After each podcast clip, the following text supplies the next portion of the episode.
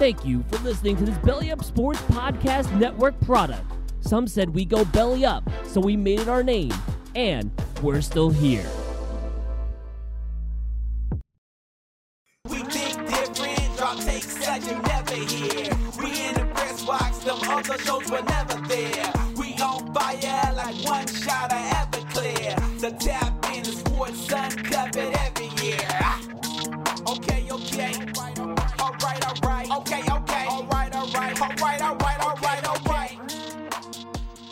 Welcome back to Sports Uncovered. I am your host, Aaron Mukes. And on today's episode, we have a very, very special guest in honor of Women's History Month. We are bringing in blogger, sports blogger, Miss Dani Hunt, who is also the host of a two podcasts, Dani's Game of Inches and Belles of the Ball. Miss Dani Hunt, how are you doing today? I'm good. I'm good. Thank you so much for having me. Thank you for joining me. Um, again, it's it's an honor to have you here. Um, you know, brought to you by the Rough Cut Sportscast. We are honoring women in honor of Women's History Month and and sports fans in general. And I wanted to take some time today just to talk to you about where your passion comes from and, and how you find how you see yourself in the industry and kind of your goals and, and making your way um, through the through the sports world. Um, so so my first question is: You're in Houston, here in Houston, Texas, right? Correct. Correct. um so being from being in houston i know you're a school teacher Mhm. so thank you very much for that i can only imagine what you've gone through over the past year and a half it's been um, interesting. What has the covid experience been like um not only as a, as a teacher but trying to navigate losing sports and your and your passion for sports how, how Yeah. has that been for you um, it's really taught me a lot because as a blogger, like I'm not a broadcaster by any means. I coincidentally I do teach broadcasting as a teacher, but I mean, I literally had to pivot because I have a specific audience um, online. So I had to pivot everything that I did. When sports completely shut down a year ago, I was like, okay, I'm the sports brat and we have no sports. What am I going to do? How am I going to keep this going? So it was really, I had to learn and relearn my audience on a different level. So I got to learn that and had to learn the flexibility of everything and just reinvent myself and just kind of have fun and just literally learn, relearn things as I went along. and I think we saw that with a lot of not only just individuals but businesses. We Yeah. all had to take this this new approach towards how we um, how we did business or how we approached our Mhm. jobs or our interests. Um, and then and then subsequently after, I mean, I know COVID is still going on and we're trying to get through it, but there was also a a huge weather storm in the state of Texas. Um, were you impacted by that at all? And how? I mean, what was that like for you?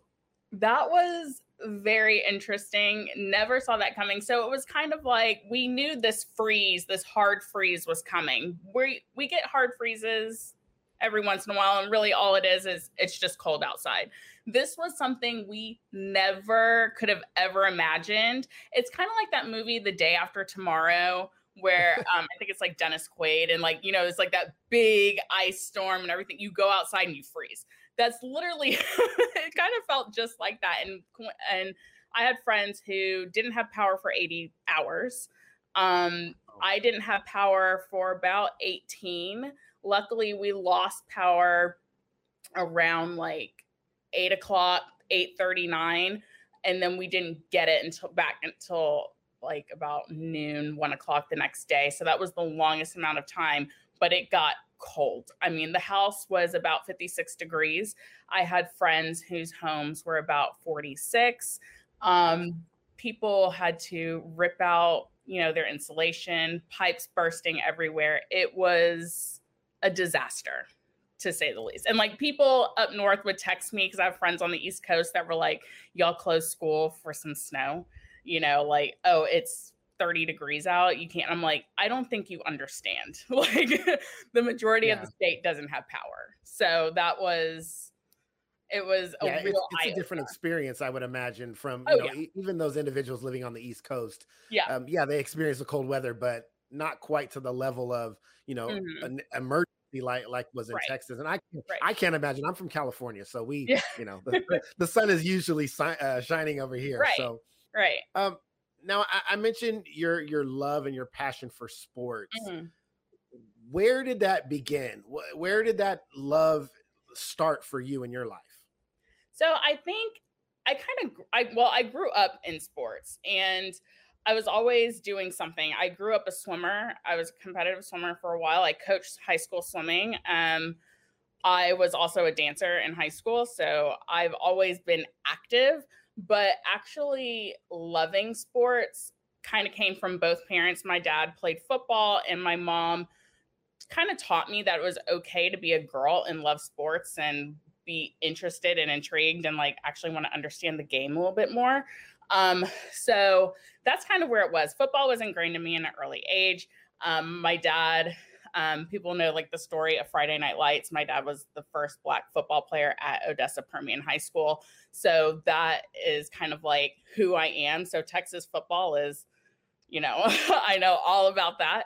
And I just always was around football growing up and basketball and I mean it's just always been in my life. So this was kind of a natural segue for me as my own love of sports happen doing the sports brat having sports blogging all of that was just kind of a natural thing Now you mentioned your your father was the first black player at Odessa. Um, Yeah. I, I did not know that. That that's that's amazing. um, how was it? I- I can imagine the the I don't want to say popularity, but the Mm. the the things you felt about that because that was such a I mean that's a huge story.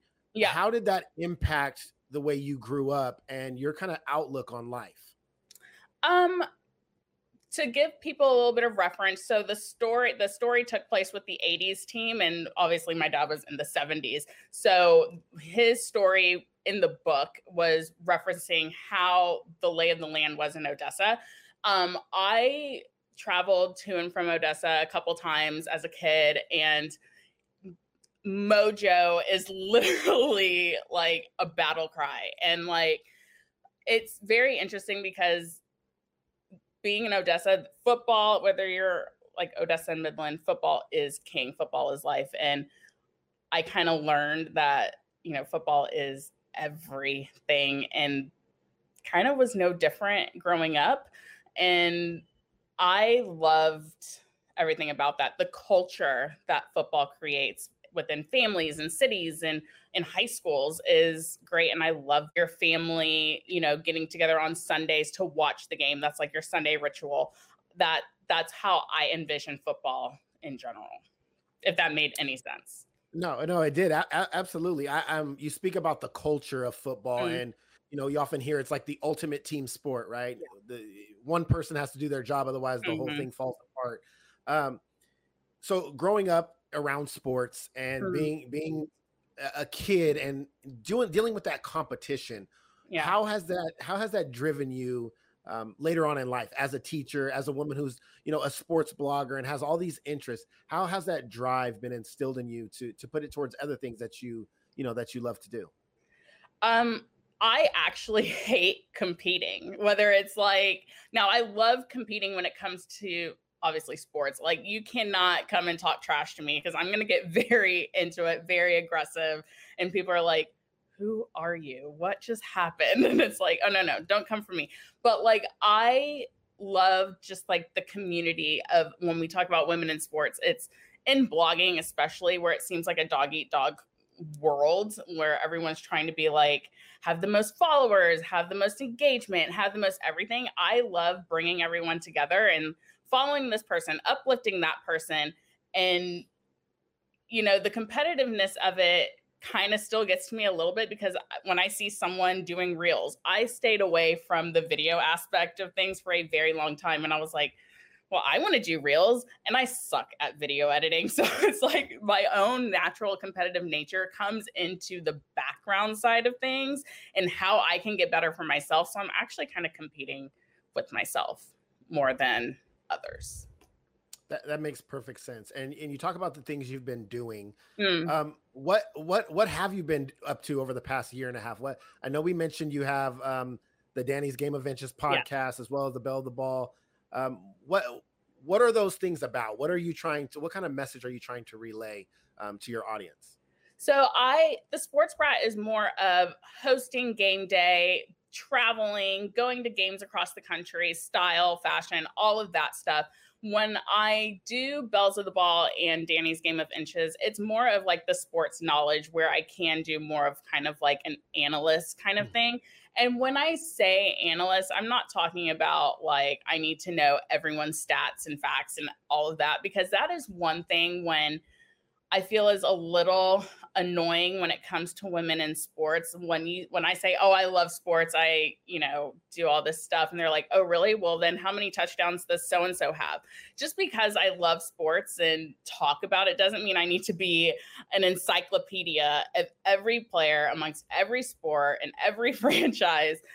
And that is one of those things that I want to erase. I just want to talk about the games, talk about the performances, and have fun and just discuss sports news with others, which whether that's Kaylee for Belles of the Ball or Sharon at Dani's Game of Inches. And you, you mentioned the sports brat. Um, I mm. often visit your page and see all the different things you're doing. Yeah. Um, visiting stadiums and talking about food and travel and the culture around the stadiums, restaurants, mm. and things like that.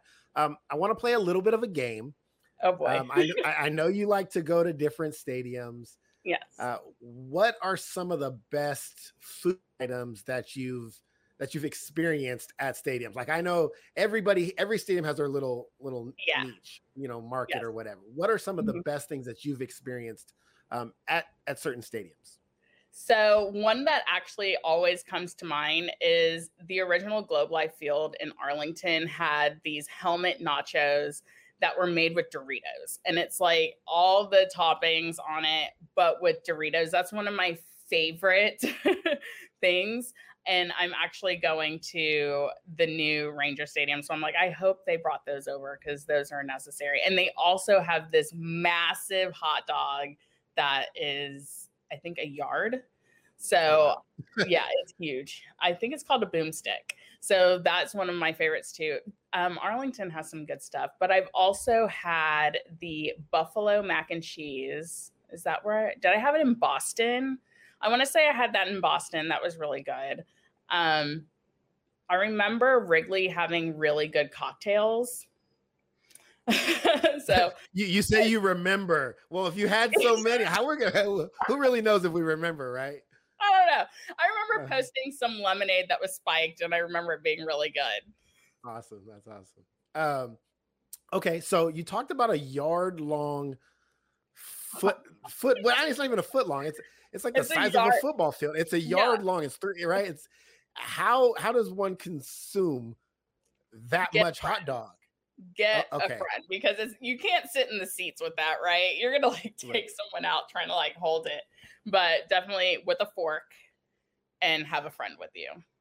Well, everything's bigger in Texas, so I I, I know that being a Dallas Cowboys fans, everything is bigger in Texas, and um, I, I, guess I'll have to make it down to Arlington to see if I can get me a yard uh, hot dog. That that's yeah. uh, that sounds yeah. Good. The boomstick is pretty. I think I want to say that's what it's called. Yeah, it's pretty good. There's chili, cheese, onions.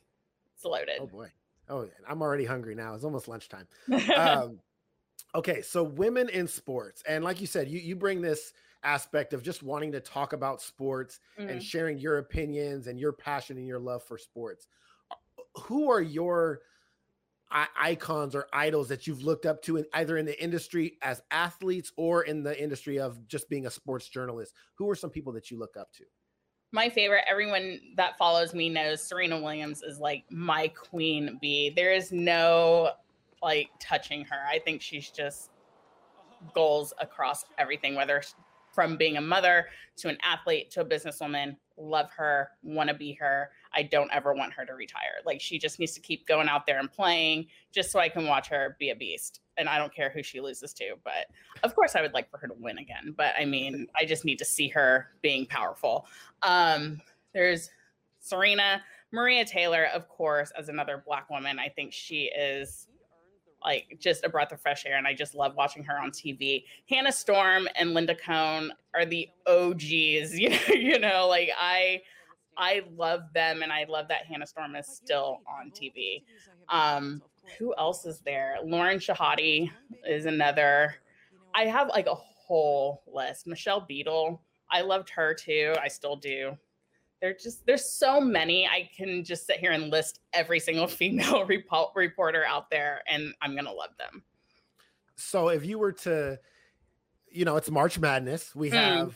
brackets out. Oh, um, oh, if you were to put like women athletes and women analysts and you know broadcasters in yeah. a bracket and you Ooh. know you're the all-time great who's coming out on top number the one all-time great oh you mentioned you mentioned some legendary uh yeah some legendary uh athletes would, and and broadcasters i would just oh god i'm gonna just say hannah storm uh, that I mean that's a great answer. Hannah Storm's been around for so long. For, yeah, she's, just like she's she's unbelievable. I'm I'm a big Hannah Hannah Storm fan. Yeah. Um, we are doing a a show later today about just women in, in sports in general, both athletes as well as sports journalists and broadcasters. And we are we're having our own March Madness, and we're going to see who the fans vote for and come out on top. So um, Hannah, Hannah Storm is is iconic to me. Oh yeah. Um, uh, one one person I wanted to ask you about, and she was one of the first women that I ever saw behind a desk and actually talking mm-hmm. about sports, and that was Robin Roberts. And oh yeah, I, I, just I, exactly. I I just want to know um, what inspiration do you draw from those women when you go to do your your podcast or even just to write a blog about about the, a place you've experienced well, one is the longevity of them, right? They've been around for so long. I mean, I feel like entertainment in general, the younger you are, the better. And I'm no spring chicken either. I'm in my mid 30s. So it's like they've been doing it for a long time and they're still on top. So my thing is how to recreate yourself, not necessarily because obviously they haven't changed much about themselves, but they still have to stay on top of things and stay current on everything to be able to do their job. So mainly what I find inspiring by them is, you know, they are still there and they're not going away anytime soon. At least I hope I don't I hope not, unless they decide to retire. Which I am not a fan of anyone retiring ever. You need to stay behind you. the desk until someone literally forces you to go. Ma'am, you've been here for 80 years. It's time to go. right. Like I mean, we we, we want to see the iconic people stay in sports as long yeah. as possible. What do you say? And, and I'll end with this. What do you say to those people out there who may frown upon the fact that women are talking about sports and um, you know you hear the things about the lack of knowledge or things like that mm-hmm. when i've all experienced women are very capable and have the exact same resources and ability to do yeah. the things men do what do you say to those people um, that may not agree with women being in sports. Would you tell your your future daughter that? Like like we're all talking about like girl dad and um my daughter can do anything too. Would you tell your daughter that she cannot work in sports or she cannot talk about sports because she's never going to get it? Like I I think it's one of those things that I hate to use that example, but would you say that to your own child? Or would you i mean i'm an only child and i was a girl. I am a girl. So it's like when i my dad would watch sports my dad would be like come come watch this golf match with me anyone that knows me knows i hate golf. He forced me to go to a golf camp because he wanted me to love it right? But how many women were playing golf competitively 20 25 years ago? And how how popular was that? So it's like you women can do we know this and sometimes we do it better.